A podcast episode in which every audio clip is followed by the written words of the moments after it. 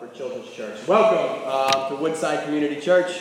My name is Matthew Shores. I'm extremely excited that you guys are here. We've got such a rich passage this morning that we've just got to dive right in, and I'm still going to be long. So just prepare yourself, gird your loins, get ready, and turn to the second chapter of Galatians. Galatians 2, we're going to be in verses 15 through 21. If you need a Bible, you can find one in front of you. We've provided you a Bible, right? So you have no excuse. Take it and turn to page 973 if you're looking there. We've now spent 4 weeks already in the book of Galatians. And this morning, we come to the transition between the first section and the second section of the book. And so before we make that transition, it'll be helpful to kind of get in our minds an outline of what Paul is doing in this letter and how he's kind of unpacking and unfolding his argument. 6 chapters in Galatians, and the book breaks down very neatly into 3 parts of 2 chapters each. What Paul does with these 6 chapters and how he builds his argument is brilliant, right? Part 1, chapters 1 and 2, is history. Part 2, chapters 3 and 4, is theology, and part 3, chapters 5 and 6, is ethics, right? So let me explain that. As we've been looking at this first part, and as we finish that up this week, we've been studying Paul's history, or his biography, how God had dealt with him, and saved him, and called him, and commissioned him. So Paul knows that before people will accept his message, they have to accept his authority as an apostle first. So that's where he begins with the history.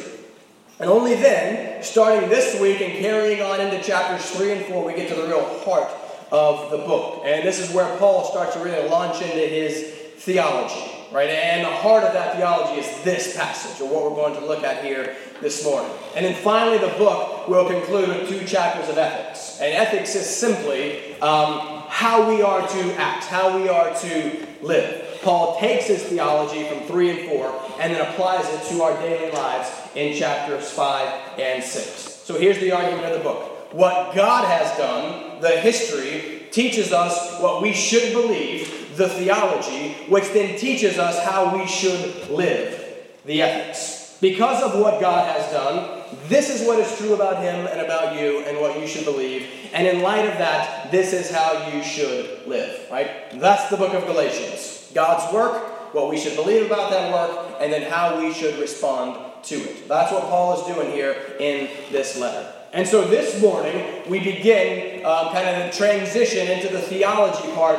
And God, I just wish I could make you understand how deep and wonderful these verses are. Martin Luther says, this passage contains the sum of all Christian doctrine. Because it is in these few short verses that Paul uses 3 words for the very first time in his letter. And these 3 words are at the very heart of Christianity. Right? Without these 3 words, there is no gospel. Right? So write these down. Chew on these. Dwell on these. Pray about them. Talk about them to one another. You've got to know and love these words and concepts. Right? The first one is faith. Now, one of you is going to go back and technically see that he's used the word faith one time in chapter 1, verse 23, but he's using it in a different way. This is the first time he uses it like this. So the first time he uses these 3 words, he mentions faith, righteousness, and justification. Right? Man, that's a whole couple years worth of theology that we're going to try to pack into one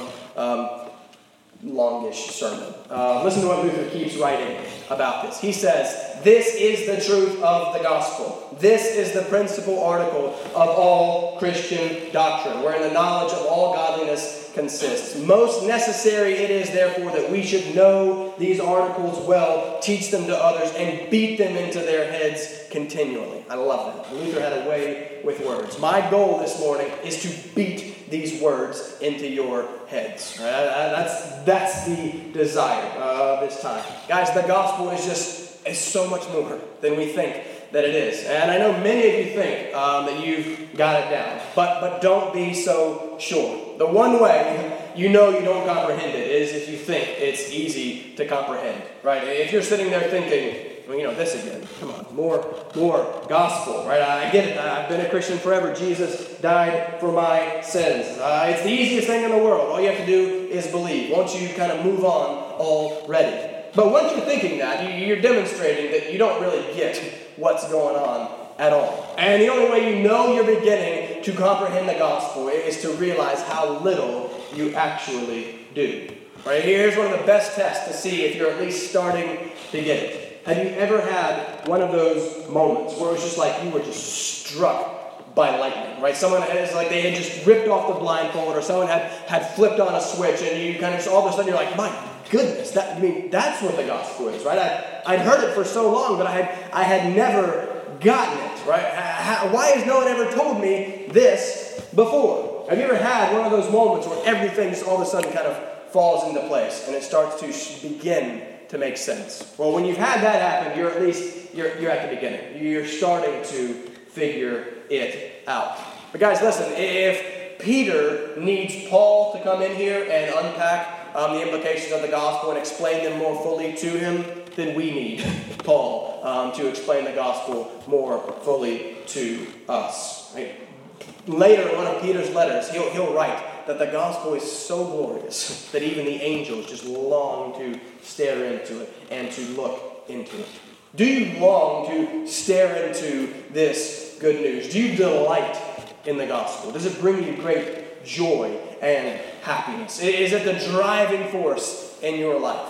And if it's not, then you need a fresh and a fuller understanding of what it is and what God has done for you in it. And that's what my prayer is for this time here this morning. So all I'm going to do, we're going to spend 2 weeks in this text because it's so good. So all we're going to do this week is we're going to just define our terms. We're going to make sure we know what these three concepts are.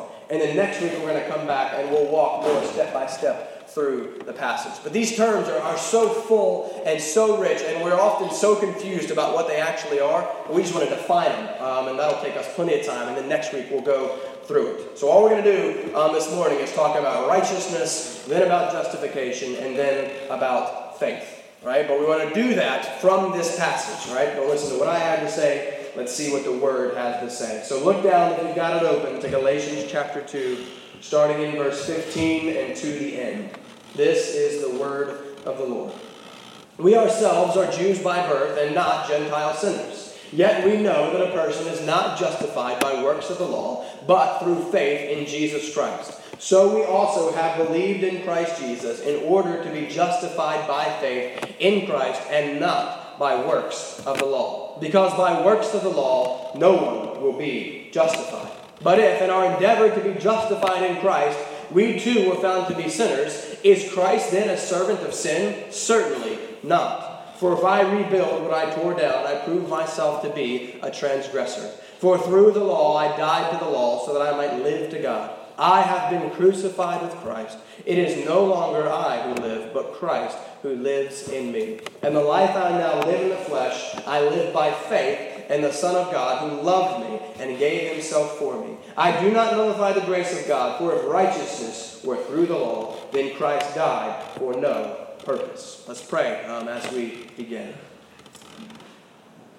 Father, as we come to such a heavy and weighty and rich passage, Father, we need you to come and to work for us. I need you to speak through me. I need you to minimize myself and maximize yourself, Lord. And I ask for you to do in this place what I cannot accomplish. And I need you to do for each of us what we cannot do for ourselves. Father, I pray that we would learn and be better informed and understand what these important words are, what you have done for us. But Father, for the purpose of better knowing you and loving you and appreciating you and worshiping you. Father, I pray that we would leave here knowing you better and loving you more deeply. So Father, this time is for you, and we ask that you would use it for your glory. We pray in Jesus' name.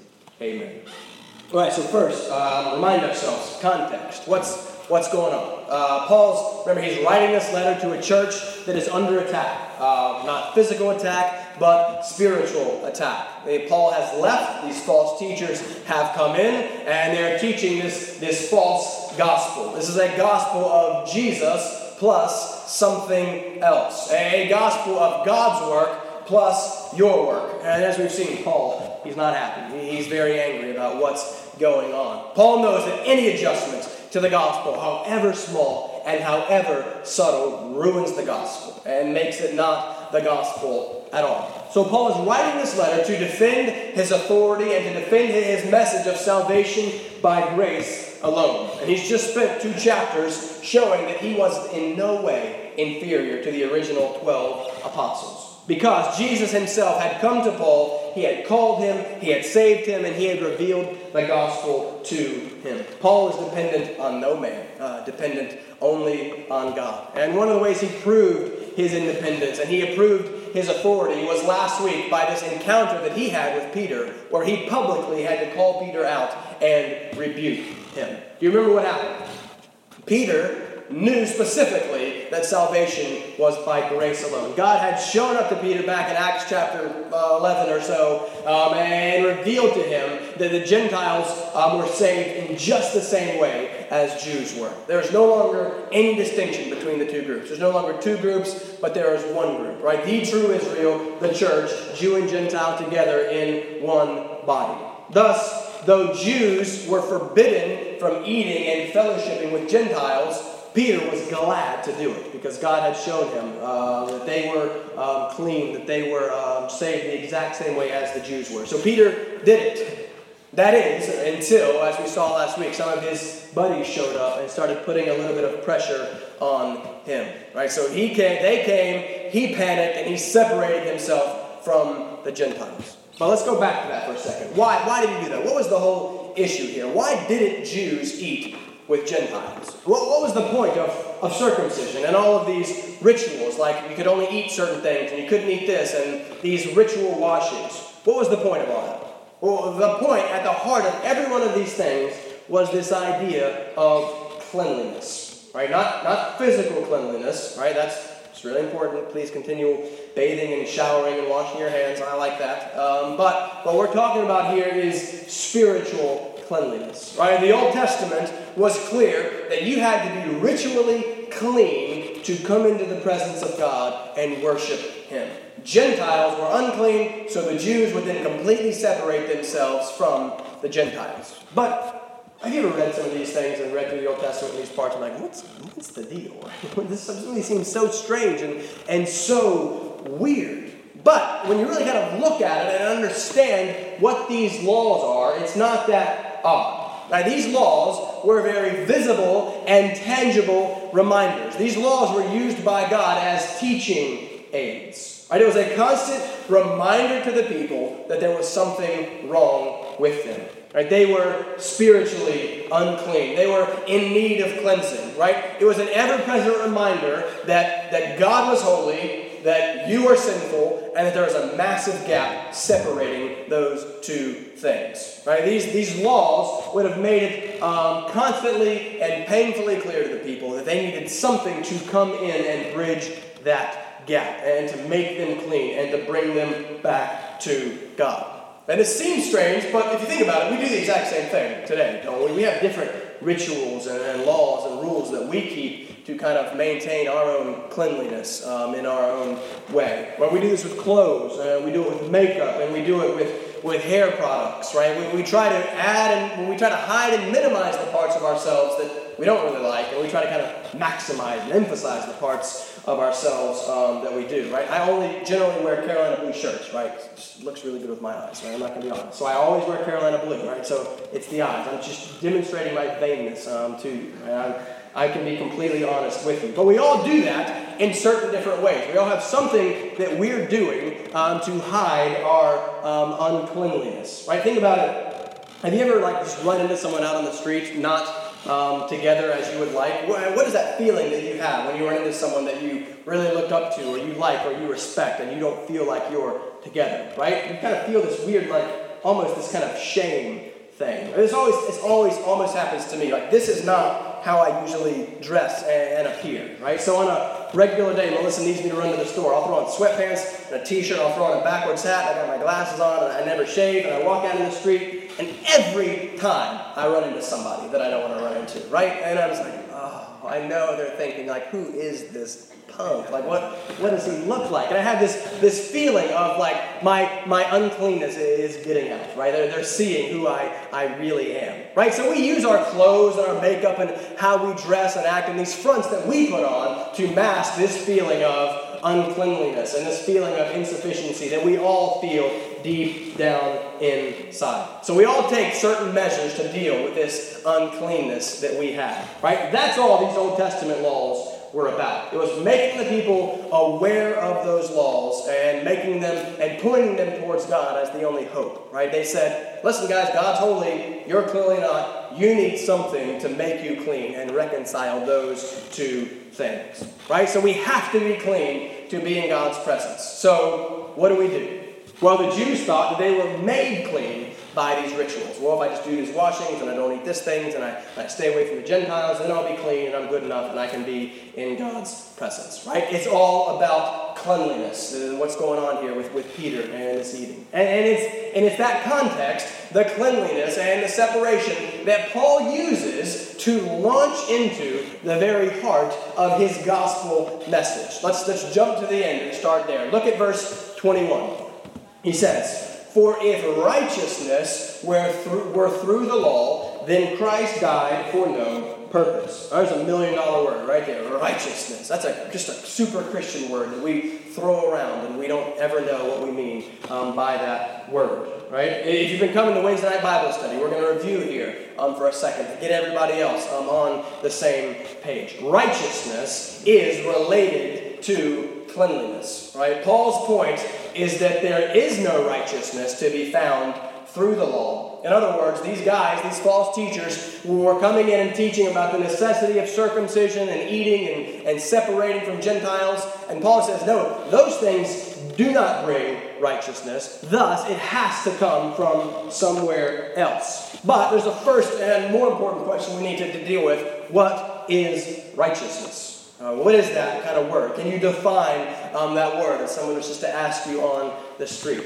Now, there's a couple different Greek and Hebrew words that we translate righteousness. One of them just means to be straight as opposed to crooked. It means literally to kind of pass inspection, to be approved, to be up to specs, to be up to standard, right? When we say God is righteous, we mean He is good and He is right and He is holy. Right, that's one of the ways we use the word righteous, and that's correct. But another word that's translated righteousness usually kind of carries with it the idea of to be right with, right? Righteousness in the Greek has a relational side to it that our word doesn't have. To be righteous is to be right with someone. Righteousness means to be presentable or acceptable. It means that I have passed the inspection in the eyes of a significant other. I have been found pleasing to someone that I want to please. So righteousness means to be right with, to be reconciled to someone, to be well-pleasing to someone, or presentable. Or in other words, right, it means to be clean and acceptable to that person. Tim Keller defines righteousness, and this really kind of helped me figure this out. I didn't codify this. I'm going to say it twice. Write this down. He says righteousness is a validating performance record that opens doors. I'll explain it. It is a validating performance record that opens doors. Think through that. Here's how you think about it. R&R, this is how you get it. Your righteousness is your resume. That's what you need to think of when you think of righteousness. Think of your resume, right? So you all have a resume. I remember graduating college, and trying to get a job, and filling out a resume, and like, I have nothing to put on this. I have no qualifications, I have no skills or abilities, there's nothing that's going to get me a job, so I went to seminary. That's what I did. Kidding, that's not why I went to seminary. But I had no resume, I had nothing that I could qualify or offer to any prospective employer so that they would hire me, right? Well, our righteousness is like our moral or our spiritual resume. Right, so what is your resume? When you want a job, you fill out this resume, you submit, you write down all these things that you're really good at. Here are my skills, and I'm good at Microsoft Word and Office and programming and all these things that you can do and these skills. And here's my work experience. I did this and this and this, and I led this and did all these great things. And what you're doing is you're taking your resume, you're submitting it to an employer, you're hoping that they'll look at that resume and say, yep, you're good enough, you qualify, you get the job, right? Well, that's what your righteousness is on a moral and spiritual level, right? So we present our righteousness and hope that we will be accepted by God, worthy of the job. Righteousness is resume.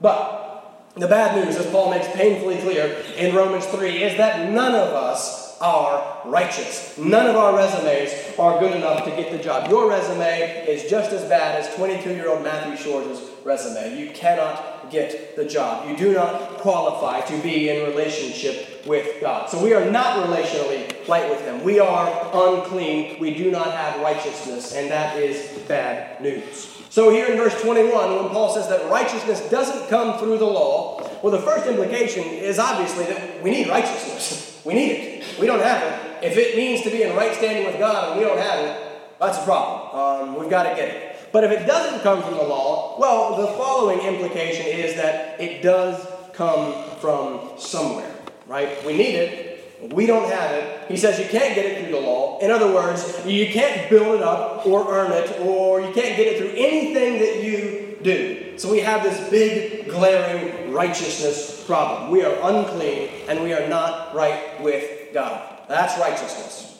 And that then brings us to our second critically important term. If we need righteousness, but we don't have it, and we can't earn it, then what do we do? Well, the answer, surprisingly, if you know me, I guess not surprisingly, but the answer is nothing, right? You don't do anything. God has to do something for us. And that's where justification comes in.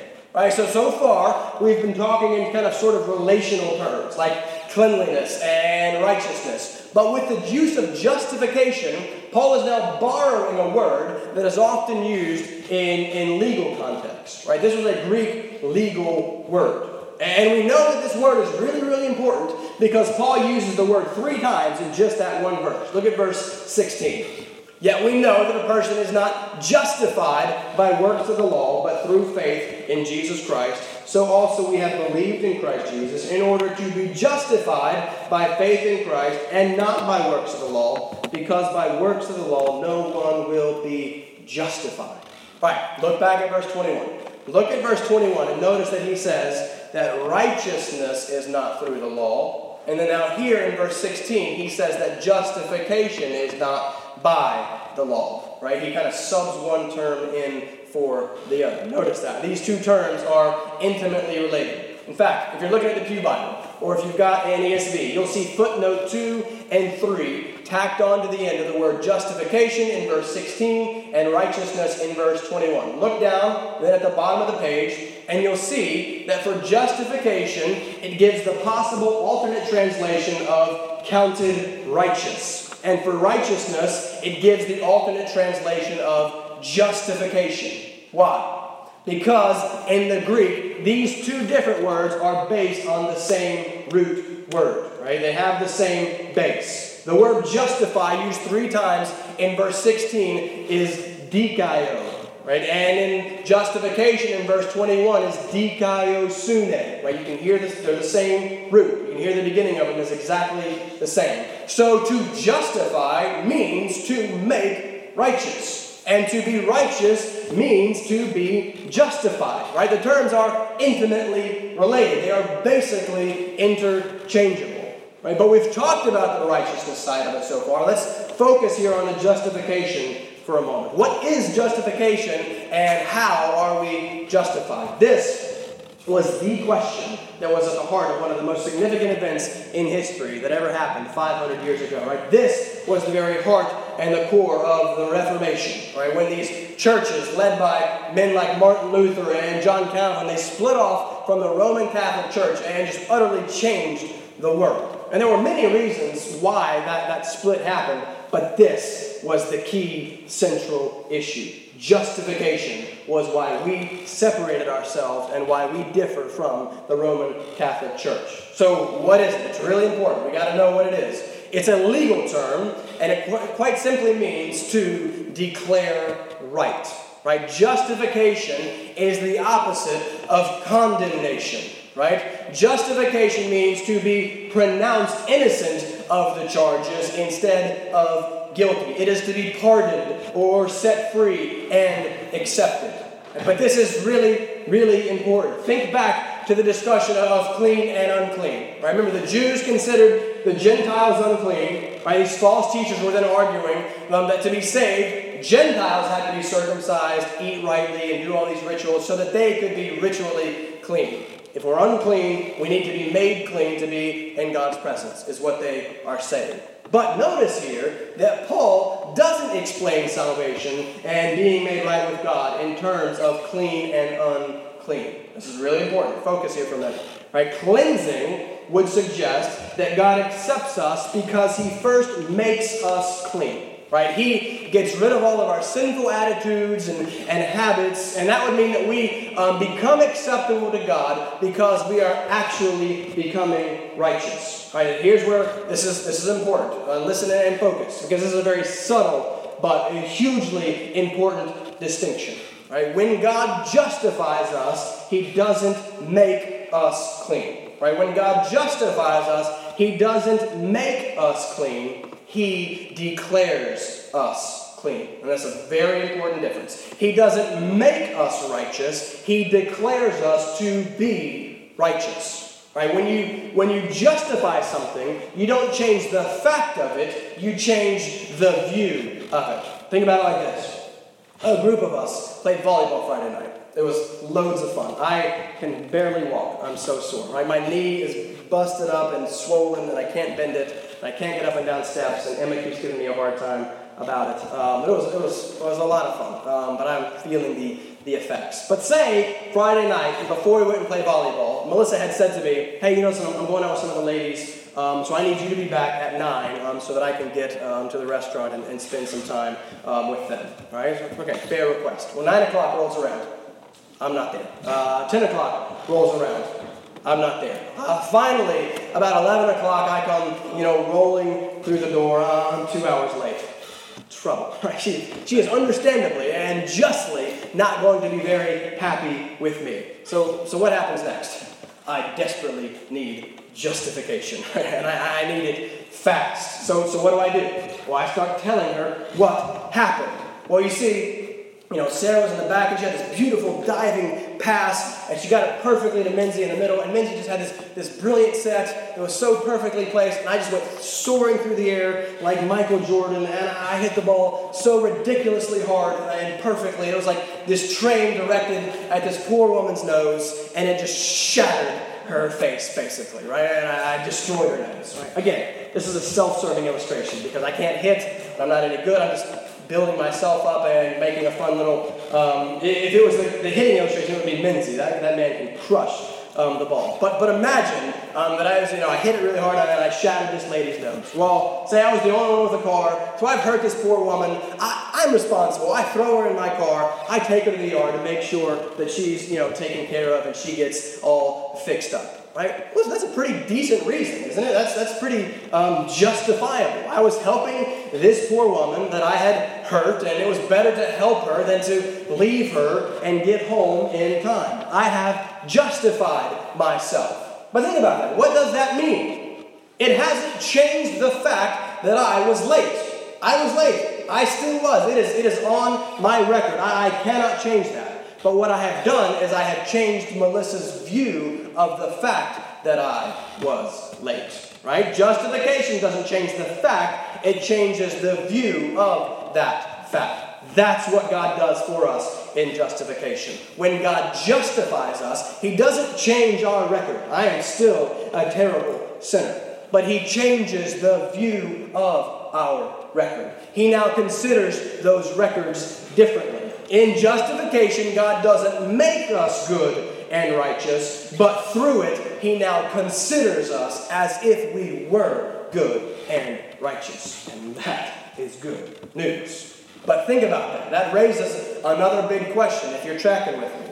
If we're not good and righteous, then how in the world can a good and just God consider us good and righteous? And the answer is in verse 20. Look at verse 20. I have been crucified with Christ. And that is a stunningly bold statement. But what does it mean? All right, again, it can't mean that he was literally and physically crucified on the cross at the same time as Jesus, right? Paul wasn't like secretly one of the thieves on the other side and he somehow survived and got down. He's like, I was crucified with Christ. No, that's not what he's talking about at all. But he can claim that he was, in a way, crucified with Christ. Well, how do we understand this? Well, think about it in terms of representation and substitution. Representation and substitution. In Romans 5:12, Paul says that when one man, Adam, sinned, all sinned. That's interesting. How can he say that? In some sense, he's saying that you sinned in the garden. Adam was our head. He was our representative. What Adam did applies to us. It's as if we ourselves did it. Think of it like government, right? You're not sitting in Congress, passing laws and making all these decisions and doing these things yourself. No, you vote for a representative who, for better or for worse, literally represents you, right? He is there for you, acting for you. When he makes a decision, it's your decision, and it affects you. Or consider power of attorney. You know what power of attorney is, right? When my sister was a missionary in Asia for a number of years, she legally gave to my mother the power of eternity. It's a legal right that you then have to represent someone and act on their behalf. If you give power of attorney to someone else, then legally the government looks at what my mother did as legally as if my sister herself was doing it. Right? My mother was standing in her place and acting for her, and what she did was what my sister did. Right? That's power of attorney. So we're actually very familiar with this idea of representation. But you may object. Oh, hey, in both of those examples, I get to vote. I get to choose my power of attorney. I have a say in who represents me. I didn't choose Adam. It's not fair that Adam represents me. But Melissa, come on, think about it, right? Who do you trust to better choose your best representative? Are you really saying that you could choose a better representative than God could choose for you a better representative? Of course not, right? God perfectly chose Adam to be our representative. And what Adam did affected us all. It was as if we ourselves did it. But whereas our representation by Adam led to extremely negative and deadly consequences, our corresponding representation by Jesus led to infinitely positive and life-giving blessings. Just as we sinned in Adam, so thank God we also died in Christ. We were, in this sense, crucified with him. He was our representative. He was our substitute. He moved us aside. He took our place. And what he did for us, he did as us in a sense. The verse goes on. I have been crucified with Christ. It is no longer I who live, but Christ who lives in me. And this is the supremely important, but often overlooked doctrine of union with Christ. Right? Pastor Kevin DeYoung says that union with Christ is probably the most important doctrine that you've never heard of. Right? We don't talk about it, but Paul talks about it a lot, and we ignore it. Frequently, he speaks of us as being in Christ, or as he does here, he speaks of Christ being in us. Union with Christ is simply the term that we use to describe our being united to or joined to Jesus by the Holy Spirit. We are in him. And since we are united to him, what he does applies to us. He has the power of attorney over us. He is our representative. And this is the only way that God can justify us and declare us innocent and righteous, though we are not actually righteous. Right? Romans 3:26 says that God did all of this so that he might be just, right, in punishing our sin in Christ, and also the justifier of us all. Think about it, because it would be terribly unjust for a judge to declare a murderer innocent when it was 100% certain, right? We have it on video that he committed that murder. That's not justice. So how can God remain just in declaring us innocent when we are not?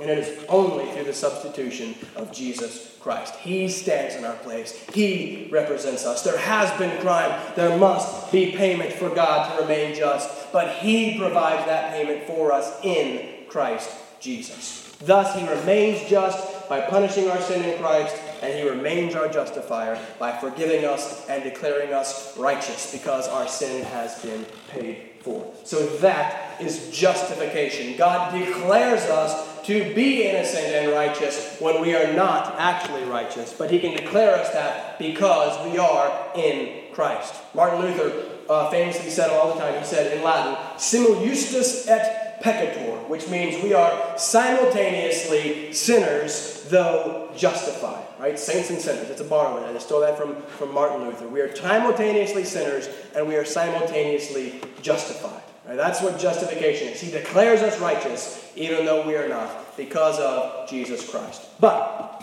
how? How does he apply this justification to us? How are we actually united to Christ so that what he does applies to us? And that brings us into our last word, faith. And we should spend so much more time on this than we have, because I think that faith is possibly one of the most confused and misunderstood topics in all of theology. Right? This hasn't always been the case. Historically, the church has generally gotten faith correctly. It's just been in the last little bit of time that a couple of bucket heads have just gotten things completely backwards and kind of muddied the waters for everyone else. Paul uses this word faith 3 times in our passage, and he sums up his argument in verse 16. We know that a person is not justified by works of the law, but through faith in Jesus Christ. Right? That's your theme of the book, right? That we're not justified by works of the law, but through faith. This is what he has been building toward, and this is what he's going to further unpack from here on out. The false teachers were teaching justification by a combination of faith and works. In other words, something God does plus something you do, but Paul is teaching that justification is through faith alone. In other words, it is solely something that God does. And here's where the church has largely gotten off track in recent history, right? We have redefined faith. Here's how faith is usually taught. God loves everybody so much. Jesus died for everybody. He said, here's just grace for everybody. Here's just a little bit of it. You guys can do with it what you want. If you just believe, in other words, if you add your faith to my grace, then I will see your faith and I will respond to it and I will save you. Right? Listen, and in this understanding, I've used this illustration before because this was me in high school. In this illustration, God is he's the nerdy kid. I was 5'6", 100 pounds, short little scrawny kid. Right? You invite a girl to prom, you float out the invitation, you're please, I really hope this pretty girl chooses, right? So when this is our understanding of faith, right? God is the nerdy guy who invites the beautiful girl to prom and then he sits back wringing his hand and crossing his fingers, just hoping that she chooses him. Right? If she does, it will be his work, the invitation, plus her work, choosing to accept that invitation, which then work together to lead to her being brought to prom. You see, in this understanding, we act and then God responds. And people today generally treat our faith as faith is our part of the salvation equation. God does grace, we do faith, and when you add what God does to what you do, then you get salvation. And guys, listen, that is little more than what these false teachers were preaching in Galatia. Jesus plus something else. What God has done plus what you do. If faith is the part that you play, the thing that you add to your salvation, then you have made salvation according to works. And that is the exact thing that Paul has just said is so terribly wrong. If faith is the thing that you have to do to be saved, then it's a work. That's the definition of a work. A work is something that we do that brings about or merits our salvation. Right? The church in America today has made faith into a work. But faith is not a work. And the common understanding of faith today does not come from the Bible. Listen to what one of my favorite theologians, he says about this. He says, never is our act of faith the ground or the cause of our righteousness. In other words, never is what we do, our act of faith, the cause of us being made righteous, of us being justified. He says, if this were so, faith would become a meritorious work, which is an idea everywhere opposed by Paul. Faith in Christ is simply the regenerated sinner's saving response to God. That is a fantastic definition of faith. Write that down. Faith is simply the regenerated sinner's saving response to God. Listen, this is so important. If what we do, our faith, precedes and is the cause of our salvation, then it's a work. To rely on yourself call for faith is no different than to rely on yourself for works. In both cases, everything is dependent on you and what you do and what decision you make. It's all about you. But Paul specifically says that we are not justified by works. So faith can't be the thing that we do that brings about our salvation. Well, what is it then? If faith's not the thing that we do to bring about salvation, what is faith? The Bible tells us. It says quite simply that faith is a gift. Right? Faith is something that God has to give to us. Ephesians 2 verse 8 says, "For by grace you have been saved through faith, and this is not your own doing." You didn't do it. This is not something that you did. Right? This is the gift of God. Romans 12:3 talks about the measure of faith that God assigns or that God gives to each person. Hebrews 12:2 describes Jesus as the author of our faith. Well, what is the author of something? Right? He's the one that brings life to something. He's the one that creates it. Jesus creates in us and gives to us a faith. Faith is a gift. It is not our work. We are not saved because of our faith. We are saved because of the object of our faith. We are saved solely by the grace of God that is given to us through the work of Jesus Christ. He does the work, not us. But how? How does He give us that grace? How is this justification applied to us? That's where the faith comes in, right? Faith is the instrument, right? Faith is the means by which God applies what Christ has done to us. Faith is like the cord that binds us to Christ. Well, I've used the illustration before of jumper cables, right? That's a great way to understand what faith is. You're just a dead car battery sitting on the side of the road, right? Dead cars don't drive places and they don't do things. But God comes in with His working car powered by a battery all juiced up with life, and He takes jumper cables and He connects your dead battery to His live battery, and He transfers the energy from life to death, and He charges your battery. And He does it through the jumper cables. That's what faith is. Guys, listen, faith by itself is useless. Right? It cannot do anything. Right? It's the source that matters. It is the object that matters. We are saved by grace and by grace alone. Not God's grace combined with our faith. It's not His work plus our work. He works, we benefit. Right? The gospel is not God, the nerdy teenager just throwing out invitations to the prom, just hoping that someone would choose him and respond. No. Again, that's how we like to think of ourselves, right? We're the prom queen. Like, God will be lucky if He gets us on our team, right? We're like LeBron James and the Cavaliers. Like, oh, please just choose us. Please just choose us. No, that's not the gospel. The gospel is that we are spiritually dead, lifeless sinners. God doesn't just offer us rescue and then sit back and hope that we get things together. No, He dives into the water after us, and He rescues us, and He breathes life into our dead lungs. Right? If you see someone drowning, right, please don't go there and be like, hey, you want my help? Right? You're face down in the water, you're drowning. Please just tell me you want help, and I'll help you. No, you dive in after the person, and you go get them. Right? God isn't waiting around for us to do something. He has taken the initiative. He has intervened, and He has rescued us when we had no hope. He rescues, then you respond. He acts, and then you act. Anything that puts your action before His action is not the gospel. And that's what Paul is saying here. Justification is not by works. It is not by anything that we do. It is solely by grace applied to us through faith. God does it all for us. If it's something that we do, then we just slipped into the world of religion. We can find that anywhere else. No, the gospel is that God does it all for us. The Prince of Preachers, Charles Spurgeon, he once said 100 years ago, more than that, he said, if we put one stitch into the garment of our salvation, then we shall ruin the whole thing. Right? If we try to act like what we do and what we choose and our faith comes before and leads to our salvation, then we ruin the whole thing. Listen, I don't want my hands on that. I don't want a shirt, so I don't want any role in that at all. I want the person who understands this to do it for me. I want God to come in and rescue me and give me His grace. So faith is our God-enabled and God-given response to His grace. Faith is how he applies the benefits of Christ's labor to us. Listen to what Woodside's statement of belief says about this. This is fantastically written. When was this written? Who knows? This was written long before any of us were alive. This is what, maybe not some of us, but most of us. But listen to what this says.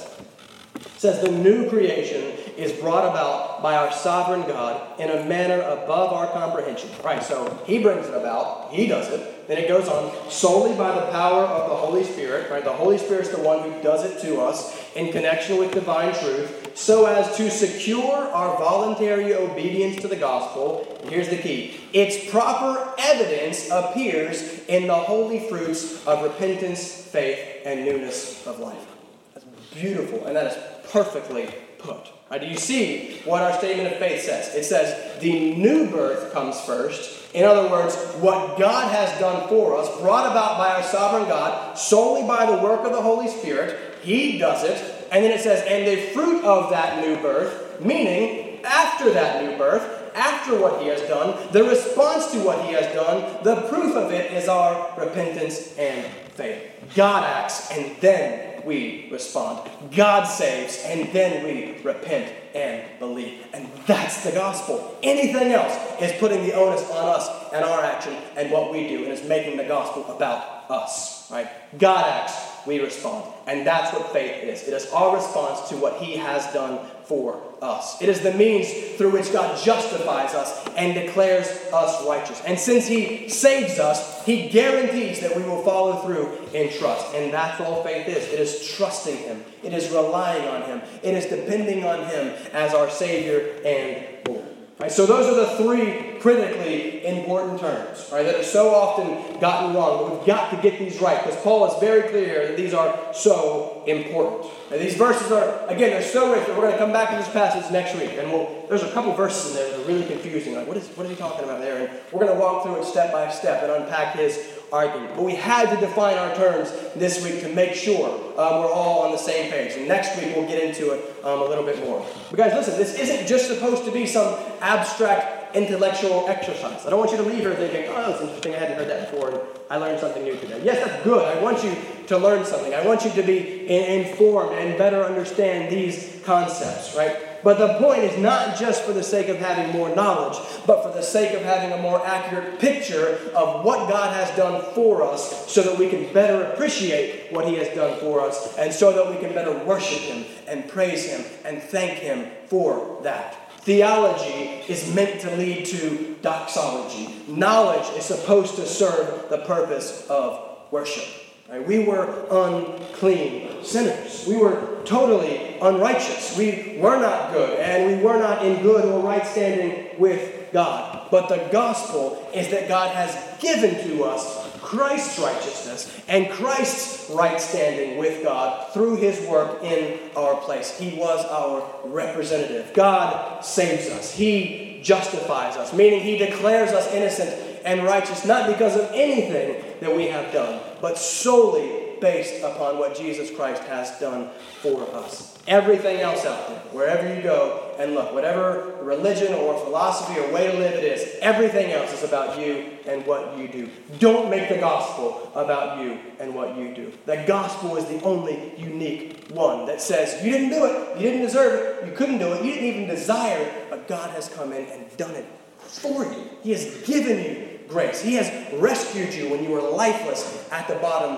of the ocean. That is an amazingly remarkable message. And it is so important that we get it right, guys, because listen, if it's just we were kind of had this little sin problem, but we could get it together ourselves and figure things out and have faith and be saved, listen, you're just never going to appreciate grace because it's always going to be a role that you played in it. But if you were dead at the bottom of the ditch with no life and no hope, and God got you and rescued you and gave you new life and gave you right standing with him and guaranteed your future with him for eternity, that's a completely different story. Finally understanding that will just unleash this thankfulness and this gratitude for the thing that he has done for you that you could never do for yourself. So we've got to understand what he has done so that we can better thank him and praise him and worship him. The gospel is about God and what he has done for you. He has justified you. He has given you a righteousness that you did not deserve. And he has given you the glorious gift of faith through which he applies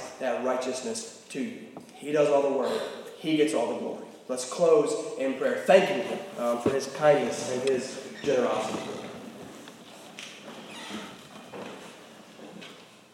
Father, I thank you that your message is so much more than we can even begin to comprehend. Father, I thank you that it is so deep and it is so rich that we can never exhaust your good news.